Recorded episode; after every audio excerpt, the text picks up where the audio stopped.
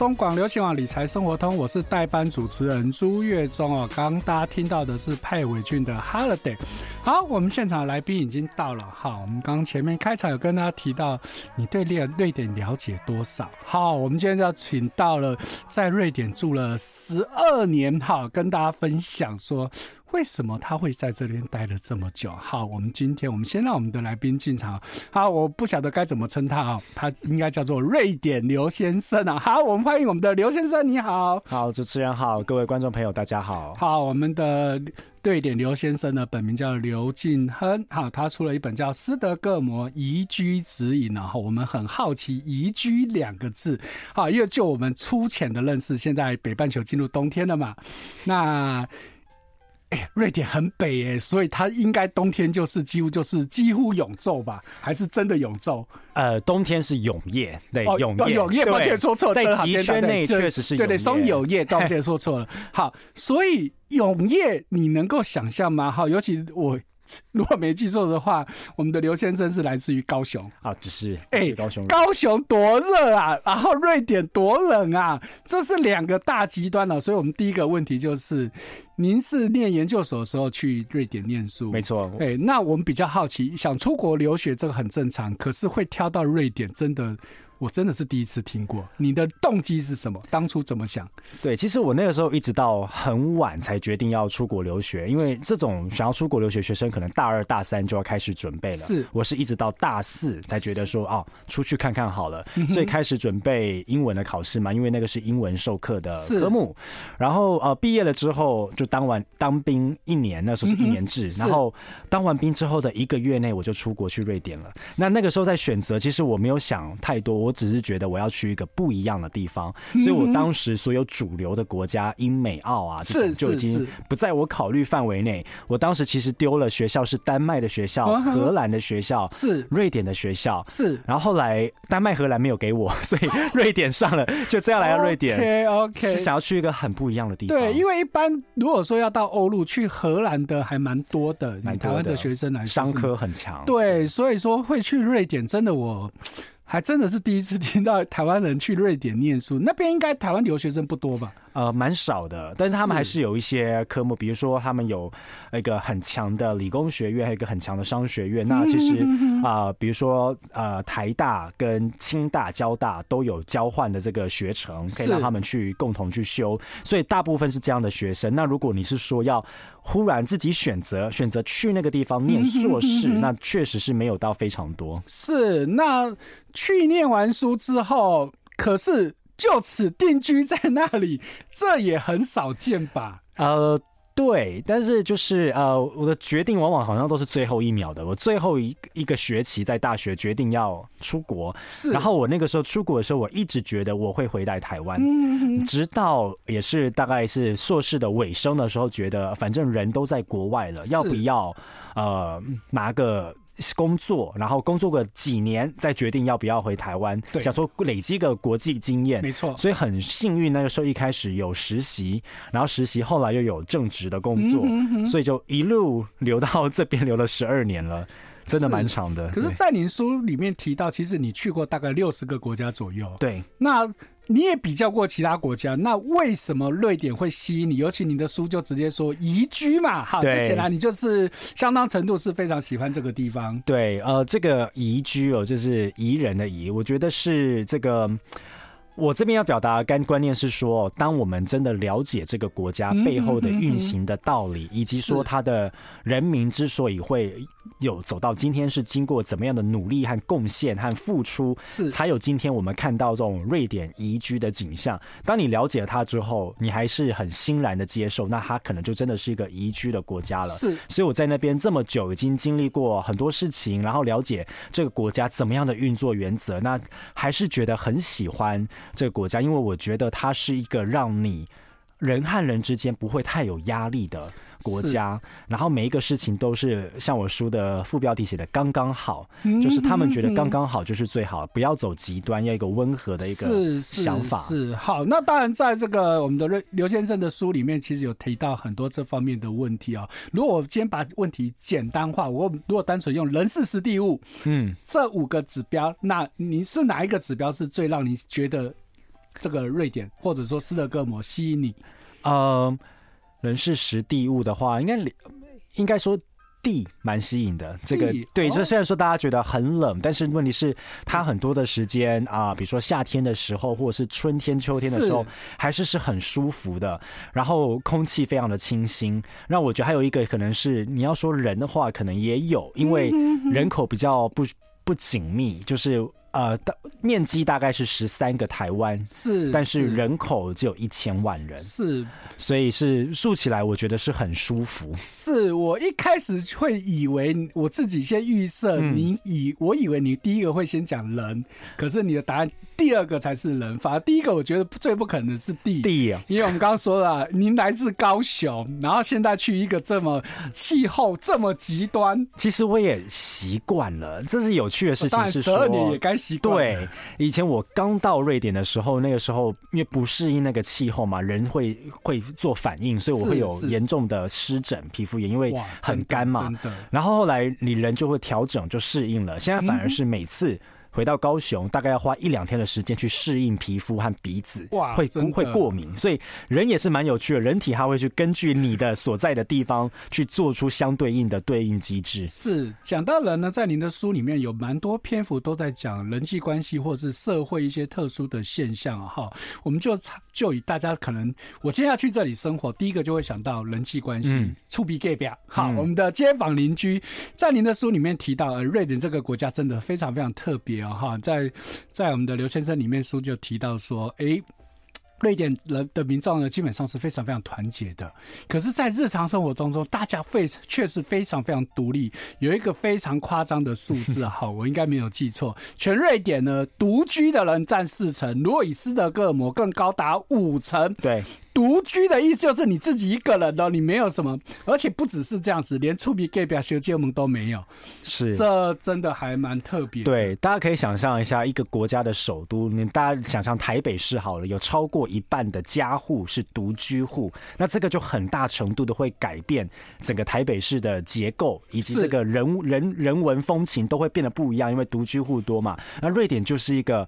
这么样适合独居的国家？呃，我先补充一个数字哈，这我正好有看过数据，台湾平均的家户人口其实大概是三个人哦。大概如果简单来说，就是夫妻加一个小孩，大概是这样子概念。所以以瑞典这样子来说，我看平均可能连两个人都不到了。对，其实呃，当然你结婚的时候一定会有家户，就成家了嘛。但是问题是，是因为可能也是它是首都的关系，它有很强的吸引力，所以很多的年轻人也都会吸到那边。然后又加上说，瑞典其实并不是那么。崇尚说你人生到几岁要做什么事情，是，所以结婚这个事情只是他们人生的选项，而不是一个必经过程。那比如说，呃，给大家一个数据，是在瑞典首都斯德哥尔摩的最富有精华那个地带，女性平均的第一胎年龄是三十八岁。哇，对，因为他们认为说我们有有这个能力去追求我的事业、我的人生，直到最后他觉得说，哎，好像我。可以进入下一个阶段了，所以变成说他们没有这种压力，说一定要什么时候做什么事情。对，但是呢，瑞典的生育率哦，还是在欧盟内第二名，仅次于法国。对，好，别的不说，绝对比台湾高，因为我们台湾是倒数的。对 啊，台湾应该是倒数第一或倒数第二，所以。瑞典，我们通常以都觉得越先进的国家，这个生育率应该会越低。可是瑞典，以刚刚我们说的，明明大家都喜欢独居，可是生育率却可以这么高，这很特别。可是对应到我在印象也是很深刻，书中有提到的，瑞典离婚率高达四十四趴。对，而且呢，离婚率这么高的情况下，是很多人还没有结婚哦。是，因为瑞典是也有同居制度，意思是说你不需要结婚，你可能两个人登记说我们是伴侣，这样就可以了，同性异性皆适用。所以这样的情况下，是结婚的那些人已经是少数了，结果离婚率还高达四十四趴。对，对，因为在刘先生的书里面有提到，这也是我觉得蛮惊讶的。在瑞典，那到底有结婚跟没结婚有有到底有什么差别？我们休息一下，回来再聊。I like 103, I like radio。好，欢迎回到节目现场，我是代班主持人朱月忠。现在在我们现场的来宾是《斯德哥尔摩移居指引》的作者，我们的瑞典刘先生刘敬亨啊。那跟我们谈一下在瑞典的一些很特别、很特别的事情呢。好，我们刚刚提到了在瑞典呢，哎。有结婚跟没结婚，好像法律的保障几乎是一样的。譬如说，我们讲的什么，诶，遗产啊，什么的，好像就您书上的说法，几乎都一样嘛，哈。那所以到底结婚？跟没结婚差别到底在哪里？差别最大的就是财产的分配哦。没有结婚之前，就你同居制度，你是绝对是私有财产的。是，所以如果你们今天没有结婚的状况下，你们打算分开了，你们没有财产的问题。是，你们或者如果你们真的有共同拥有东西，你们私下解决，法律上不帮你。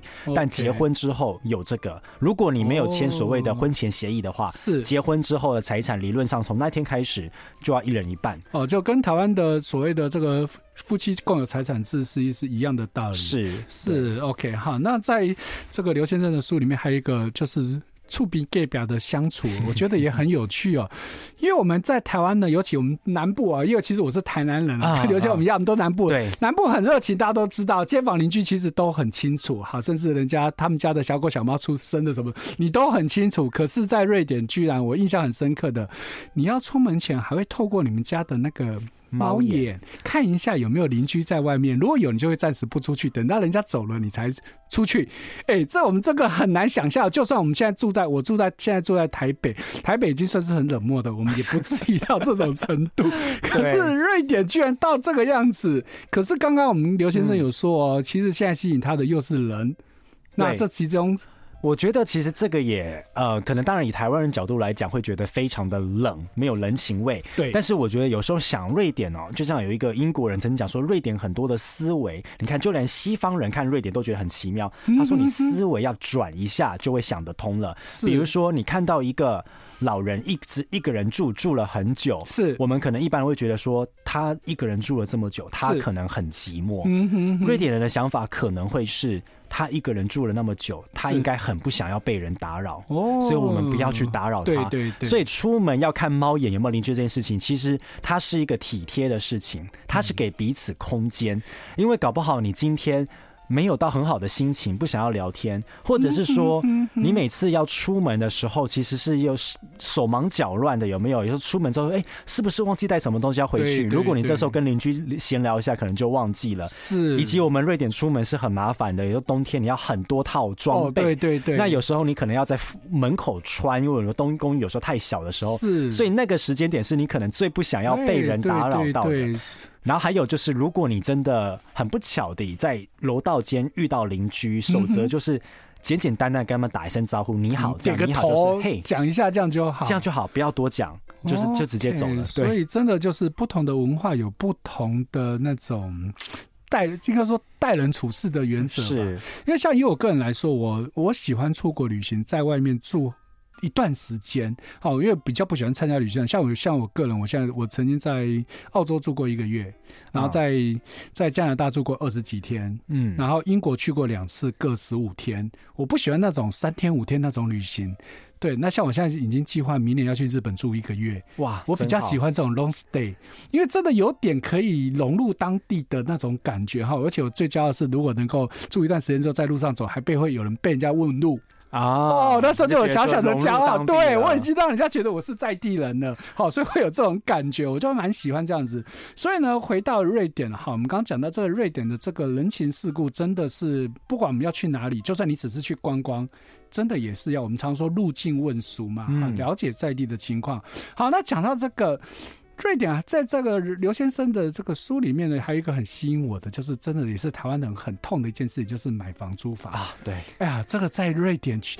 跟我们台湾又是完全的不一样啊！好，我们先从租房，因为您刚去，一定也是租房子。是，对。那瑞典租房真的是难如登天，我们不得不这样子去形容。很难找，超夸张的。是，就从您刚去那边念书的时候，我书中有提到这一点哦、喔嗯，说入学通知来的时候就提醒学生说：“哎、欸，你要来之前哦、喔，你要先把房子找好哦、喔嗯。如果没有找好房子的话，到时候会有发生什么事情哦、喔？”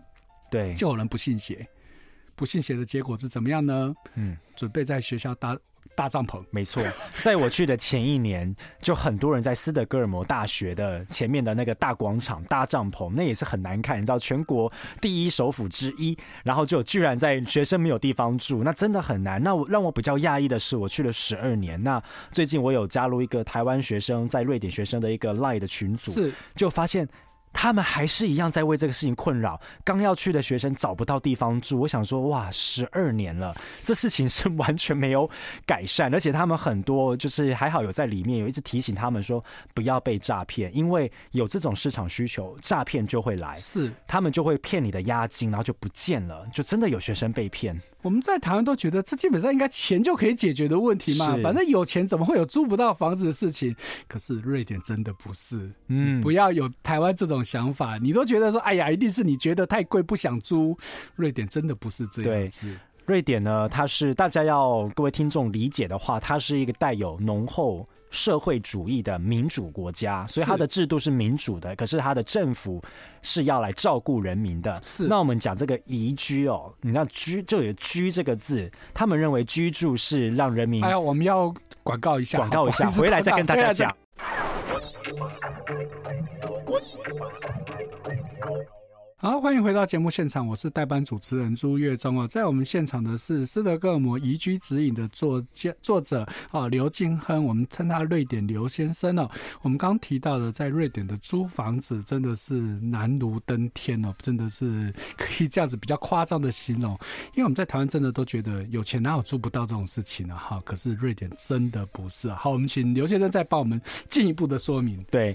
应该是这样说，他他啊，他是一个社会主义的国家，所以人民 政府认为住这个事情是所有人民应该享有的。可是就很矛盾啊，很多人为什么会租不到？因为他们其实是买房容易，租房难。是为什么呢？因为政府认为，第一个你要本国人或是有居留权的人才可以买房，所以外国人是没有办法买房的。是。然后第二个是每一个人的名字或身份证号名下。其实你只要一间房就好了。如果你要第二间的话，政府会合理怀疑你要是要拿来投资，或者是拿来赚租金。是，所以你第二间房的贷款会很难拿，除非你有办法百分之一百用现金买，那当然没有问题。可是的第二款贷款很难拿，所以便是说大家就。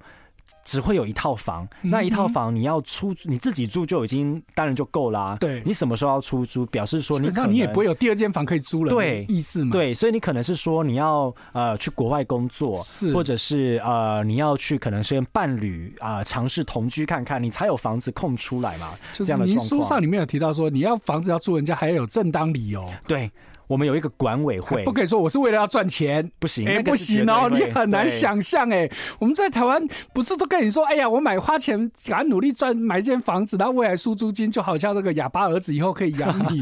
是，在瑞典真的没有这种事情，没有。对，对那它到造成的问题就是说，当然租房很难，可是呢，另外一方面来讲，买房，如果你以他的收入水准来看，还有各种法规来看，相对是容易的。平均，如果你是呃工作的人。大概五年左右存到百分之十五的头期款就可以买房了，因为贷款基本上一定贷得到。因为瑞典所得高很多嘛，在您书上里面，平均如果以，譬如说大学刚毕业的社会新鲜人，大概起薪大概可以一般行业呃，看你对，看你做什么，但是瑞典的目前的这个中位数哦，收入全国中位数大概。三万八千块克朗乘以三，现在是台币。哦，对，是是，对，所以是那个十将近十一万左右。是，那十一万多一点。没错，对，所以他呃，其实以。不低也不高，该怎么说呢？我觉得可能新鲜人入行的时候，那个薪水不会到太差。但瑞典是一个很平坦的那个结构，所以呢，当你往上升的时候，你薪水跳的幅度也不会到非常大。它并不像是美国那种走呃唯才适用，所以你是人才，你的薪水会超级高。它没有，它有一个极极具在，还有一个极限在。是。那如果在瑞典买房，那房价呢？我想台湾很多人都会关心这件事情。嗯、对。啊，当然了，因为我今天写的是首都，首都的房价偏贵，但是首都的人民的消费水准和薪水水准也是全国最高。我常说，一个国家如果连首都房价都不贵，这个国家经济一定不好。是，对。那呃，给大家一个比例好了，我自己的房子是在市中心，是真的是不错的区段。是。那因为我们这种独居户的房子，大概就是算下来是呃。坪数的话是大概十二平左右，就是一房一厅，然后有一个厨房这样子的一个一个这样的呃的格局。对一点应该算十平吧，就是没有算公设。没有，对，就是你你真的登记多少坪，就是实际的使用空间就是这么多。如果在台湾听到十一二平，因为通常你还要打至少七折。哦，对，我们是真的是实拿实拿。对，所以十一二平在台湾你可能就是实际上全幢可能至少十五平以上了。对对对对，所以大概就是这样。所以我我们是真的是实拿，我们是用平方公尺，但是我算下来土平的话就是十二平左右。那呃，我大概是两哎三年前左右买的，那个时候的价格是。呃，大概台币一千万出头，一千万到一千万到一千一百万之间。那现在克朗贬值了，所以只会越来越低而已。所以，就算你那时候价格这样算起来是一。以台北市来说，因为首都对首都嘛，也、欸、算便宜耶。对我那个地方大概可以算是，嗯，若以台北来比喻的话，不可能到极精华区，但是至少可能有蛋白区、松松山。欸、松山算台北精华吗？好了，台北我不熟。是是，对，好了，或者是说，呃、嗯，如果就高雄，林肯比较熟了。那高雄大概就差不多是在什么？高雄就可能是会在呃林雅区这种感觉，这样、哦、就是是它可能不会到最精华，但是说是居住区是没错。，okay, 所以这样的话，你以他的这个收入水准呢，我刚刚我说平均中位数这样算的话，哎，你们一千多万，你只要存到十五 percent 的头期款就可以买房了。所以台湾人真的听了，大概光这点，真的我们就说，真的就是宜居啊，在台湾越越来，尤其是年轻人，现在起薪又低，那房价又高，嗯、所以很多人可能终其一生真的会买不起房子的。哈、嗯，所以呢，啊，真的在光这点真的还蛮吸引人的，而且瑞典还有一个非常吸引人的哈，真的看得我们好羡慕，就是社会福利。啊，对，这个社会福利真的是超夸张的好哈！我们就从劳工讲讲起哈。你去工作之后呢，哎，上班族都知道，你就会开始有所谓的年休特休。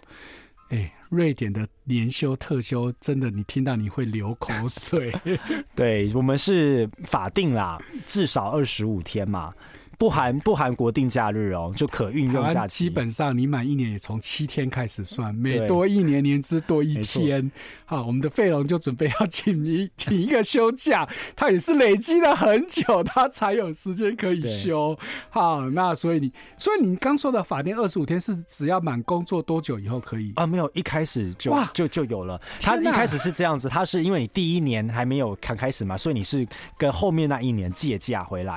那之后如果你可能满呃四年内你还是要还回去，但很多公司不会计较。四年之后你就等于是打平了这样。可是二十五天其实是很多欧盟国家也是这样子。可是二十五天是最基本，大部分的公司给到是三十天。天哪！然后呃有一些公司我知道的一些大型公司，有一个公司很大的瑞典企业给到四十天。天哪！对，可运用到退休的特休也没有这么多天。对，哇，这点真的是很吸引人，很吸引人哦。好，那除了这个退休之外，大家另外想到。裁员、失业，哎、这个瑞典的社会福利真的是没话说。失业救济金，好，我们在台湾呢，因为我太太有领过，所以我很清楚。好，我们呢是可以领六成薪，可是这个六成薪是你的劳保投保薪资，不是你实际的薪水。但是劳保投保薪资的最上限是四万五千八，所以四万五千八的六折其实才两万多块，比基本工资还要来得低，而且呢，只能领六个月啊。说六个月其实也不太对，其实是领六次。为什么？因为你每次找要再领呢，你必须要有找工作的实际记录，你才可以再领。所以瑞典到底有多好呢？哎，休息一下。I like 好，欢迎回到节目现场，我是代班主持人朱月忠。在我们现场的是斯德哥尔摩移居指引的作者刘进亨啊，瑞典刘先生。我们刚刚提到哈，跟台湾一个很大的差别就是这个。劳工的福利哦，好，那我们刚讲到这个失业的部分，我刚前一段有提到我们台湾的失业的情况，那现在瑞典的情况是怎么样？如果失业的救济，其实当然嘛，这种事情都是所谓的羊毛出在羊身上，你必须要先加入失业保险。那其实大部分人都会加入，他没有强制性，没有强制性，所以有台湾基本上是都一定要哦，参加劳保嘛，我们是就是自己保，是。有一个是政府的。政府的保的，然后你去保那个州，然后另外一个是加入工会，那、嗯、通常两个人，大家两个都会加。如果你加入这两个之后的保障是非常好的，比如说从失业的第一天开始，可以领三百个工作天，所以算下来可能是七八个月的。因为三百个工作天，然后再把假日加进去，基本上就更多了嘛。对，然后他是领原来你过去一整年薪水平均的八成薪。天哪！那过去这一整年的薪水里面包含奖金哦，哇！所以加起来是发成，所以有时候你领完发现，哎，原来比我原来的，搞不好原来的账面上的薪水还要多。对，那领八领领最多可能七八个月，那前提是你每个月要加入失业保险，其实也没有到非常贵，可能每个月台币。一千二到一千五之类的，跟台湾在缴劳保也差不多啊，是不是？对对，哎、欸，可是福利也差太多了吧？好，不过刚刚我们刘先生给我们一个很关键的话，叫“羊毛出在羊身上”。嗯，这个羊呢，不是只有你缴的这些保费而已，还有一个叫做税金。对，我们的税也是出名的高。对对，虽然很多人其实后来有美国人跟我说，在美国税其实算一算也很高，可是瑞典的税是。非常清楚就知道你就是要缴，而且它税率的这个细微程度是你今天住大安区和你住内湖区，你的税率不一样哦。对，这真的是很奇怪，因为就我所知，在美国是以州为。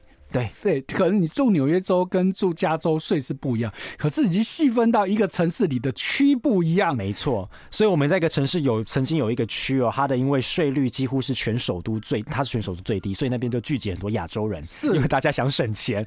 对，所以它的税是平均大概三十到四十趴之间。是，那呃比较有趣的是，瑞典非常在意所谓的非劳力所得，就是你没有付出劳力就得到的，比如说投资股票就是其中一个。投资股票获利的获利的部分，有时候缴税要，有时候高高达五五十趴，哇！对，天哪！所以那个部分是高的，对。那但是税率方面，它反映的是社会福利嘛？是，对。然后这个社会福利是你没得选的，并不是自助餐。这真的很夸张，因为美国资本利得税上限百分之三十而已。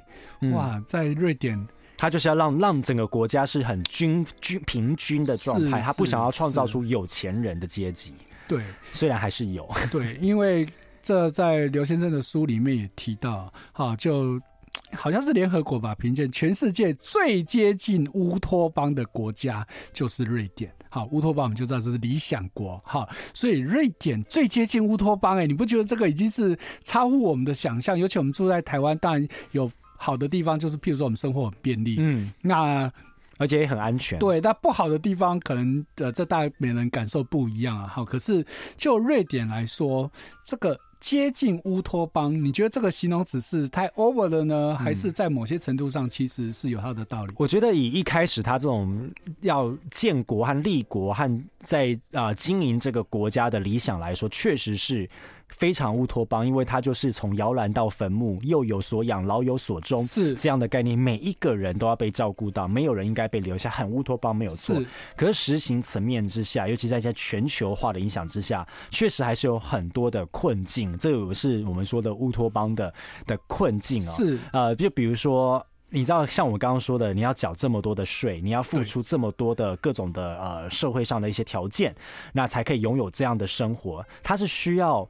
全国人民要有很高的向心力和同质性。您的书里面有提到一个数字，我没记错的话，好像平均大概三十二趴左右的税。差，那是平对对平均。你要这么多的税的情况下，所以大家想想看，在台湾所得税率最高也不过四十趴，讲、嗯、到三十几趴，基本上都是非常高所得的人的。对，可是，在瑞典这叫平均值。表示大家都差不多这个数字，所以呢，哎，刚刚的羊毛出在羊身上，其实跟这个有关系。但是呢，其实呢，缴了税多，对应的社会福利也多嘛，所以才能变成所谓的乌托邦嘛。当然，乌托邦不是只有单纯的社会福利嘛，还包含的可能就是给你的安全感啊，对，诸如此类的。对，所以说，您就我们刚刚延续刚刚的问题哦，这个。所谓的乌托邦，如果就你自己这十二年来的感受，嗯，哪些地方你觉得是真的让你觉得你真的是值得可以让你长居下去？啊，对，我觉得第一个可能是对人的这个态度，以及说对人的重视，是对，就是他会当然会一定各种的歧视都还是有，可至少他在表面上或者是政府的施政方向上，用很大程度的去。嗯，尽力的抚平社会上的差距，是以及尽力的去抚平各种族群和各种生活方式之间的，就都要受到保障。比如说，呃，会有。立下很严重的歧视罪，歧视是可以被明文立下来说这个是不行的，这个是你这样是歧视的行为。然后以及是说，呃，在教育上，您指的歧视可能是各面向的，比、嗯、如说我们在美国最他常提到讲就种族歧视啊，那还有性向的歧视啊，或是宗教别，对，这些都是都算在内。没错，对对，这些都是在内的，就是所以这个是。造成了说瑞典人他们其实在很多事情上会很小心，甚至是非常的政治正确，要确保说至少我们在第一面第一关的时候不要。就这样马上伤害到人，因为言语的伤害力量很大。对对对，对，以及说他们从小的教育哦，他们有趣的地方是，他们有一个法则，他们认为说我没有比别人好，嗯、我们没有比别人优秀，是，所以他们认为大家都是一样好的，是，所以这样的情况下，他们会呃，理论上来说是会蛮尊重人的，嗯、也比较尊重人为本之类的问题。是是是，OK。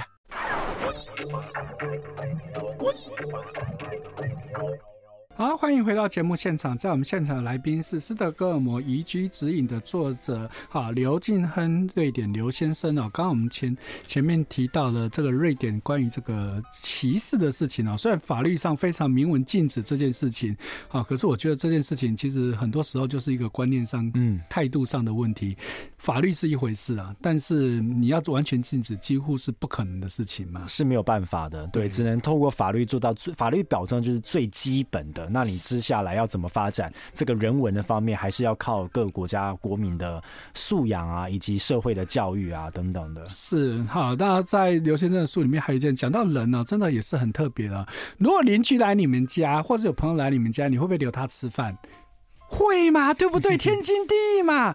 哎，瑞典真的不一样。吃饭时间到了，他就跟你说：“抱歉哦，我去吃饭哦，你先在旁边等一下。”哎，这我们很难想想象的事情呢。对，以台湾的这种人情味的角度来讲，是很难去想象的嘛。那呃，其实有这种状况，如果。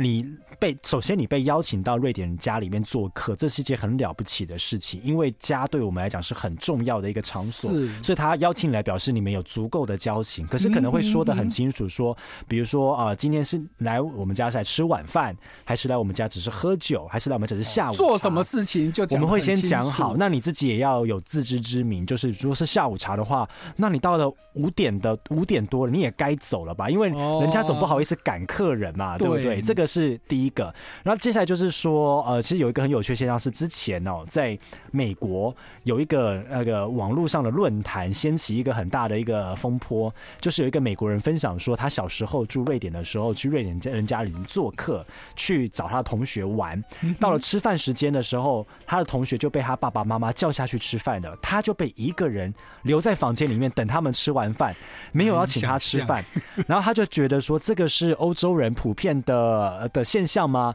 那当然，南欧人不会是这样，南欧人是像台湾比较跟亚洲人比较接近。对，那这个事情让瑞典人也是一头雾水，因为他们觉得说。哪里错了吗？是因为他们觉得说你又不是我家的人，对对，人情世故真的是不一样了。我们也不能说瑞典人无情或者是嗯怎么样，嗯、可是人家的生活态度、生活习惯就是这样子嘛。没错，而且因为也是说，就是他们其实这个他们的想法很简单啦，就是今天你不是我的小孩，我要尊重你的父母。嗯、是你可能有什么样不同的呃想要呃不同的饮食习惯，有没有过敏什么，我都不知道。我擅自为你的话好吗？对不对？欸，真的，尤其是真的有太多特殊的状况，你本来以为是好心，可是搞不好反而害了人家。对，好，那讲到一个我们还喜欢比较的就是医疗制度，嗯，因为大家都说台湾的健保真的是全世界数一数二好，不敢说最好，但是。在瑞典，您应该也有生病过的经验吧？那您怎么去处理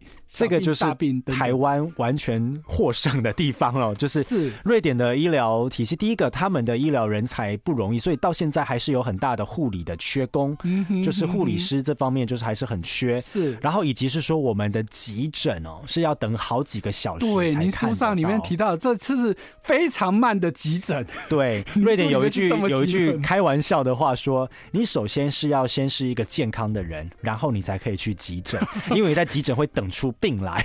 真的，如果以台湾的标准来说，真的会是这样子哦。哈、嗯。所以真的，尤其我们有时候看到有些人去急诊室啊，因为这个医护人员人家还在忙，而且人家觉得你的症状还没有真的非常急，人家也是有先后顺序嘛，嗯、就因此产生所谓的这个急诊室暴力啊什么，在台湾对这几年真的很常见。对，你去瑞典你就知道。对，其实瑞典是哦，你如果是很大的病，比如说。癌症是，或者是 HIV 这种，他们都是顶尖的，他们可以把你治疗的很好。可是如果你是那种让你死不了的小病，请你要自己想办法。我们在瑞典都已经不可能，小病就不会去医院，因为他可能就给你好不容易看到医生，他给你开个止痛药就没了。是不是会像美国一样，他们有所谓的转诊制度？譬如说你要先看家庭医师，家庭医师说你要先去社区医院，OK，然后社区医院他通常就第一线的诊断，可是他可能就不会。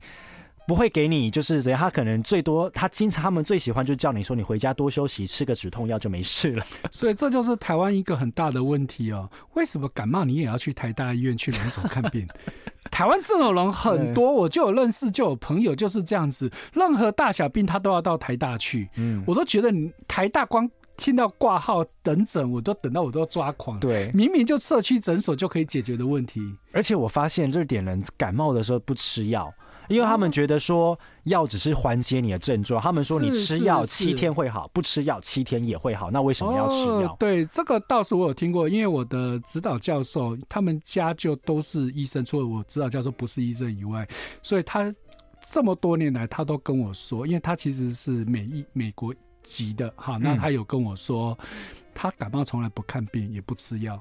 就自然休息。对对对，他就说，因为他们家都是医生，所以他们都这么自己都这么说，所以他们感冒是不看病的。没错，哇，所以说这真的是令人羡慕的地方啊！哈，那再来就是我们谈到瑞典，大家比较尖锐一点的，就是像台湾已准备要进入选举的嘛。嗯，那瑞典的这种选举，民众对选举的那种感受，您会觉得大家很热衷政治吗？我觉得没有到台湾这么的。狂热，对，没有错，他是真的不会像台湾这样，但是我们会比较，他还是有，我们是以议题为导向，其实台湾也是一样，可能台湾可能。或许更多的是以政党为导向，但在瑞典会非常以议题为导向。比如说，呃，最近是能源的议题非常的火热，是。那移民问题向来都是火热，是。那我们就去看说哪一个政党，因为我们不是在投政党，我们是投阵营，是。他们是左右阵营里面有各个不同的党，他们要决定说这一次我们要一起组阁，所以如果你投这个党，大家知道说他们有可能会阻隔，会成为执政。欧洲国家就我了解，大部分都是很多政党的，不像台。台湾再怎么样玩，大概就是这两三个、三四个对政党。我们光谱上就从左到右有非常多的政党让你去选择。那当然大的可能就是左右各一个这样子。是是是，哈，这在这个刘先生的书里面有非常多的东西，譬如说他去有机会去接。接待瑞典的王储，对，跟挪威的王储，哎、欸，这个我们真的不得不说，我们一辈子都不可能。不要说接见王储，我们当然因为台湾没有王储嘛，你去接见。政府的高官、总统、副总统，基本上我觉得绝大部分人一辈子都不可能遇到。可是我们的刘先生都曾经经历，非常幸运，工作上有这个机会。对，而且以亚洲人的身份，人家都不会觉得说你会不会有问题。在台湾，人家觉得非我族类，这么重要的事情我不会让你接触啊！哈，但是时间的关系啊，哈，如果各位听众有兴趣对瑞典更进一步的了解，真的斯德哥尔摩移居指示是我这几年来唯一让我可以从头看到尾，不止内容有趣，真的文笔非常的好。